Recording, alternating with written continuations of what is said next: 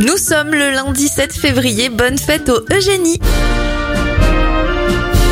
Un seul événement à retenir pour aujourd'hui, la signature en 1992 du traité de Maastricht qui pose les bases de l'Union européenne. Les anniversaires, Jane a 30 ans, 47 pour le vidéaste Rémi Gaillard et 44 bougies sur le gâteau de l'acteur Ashton Kutcher.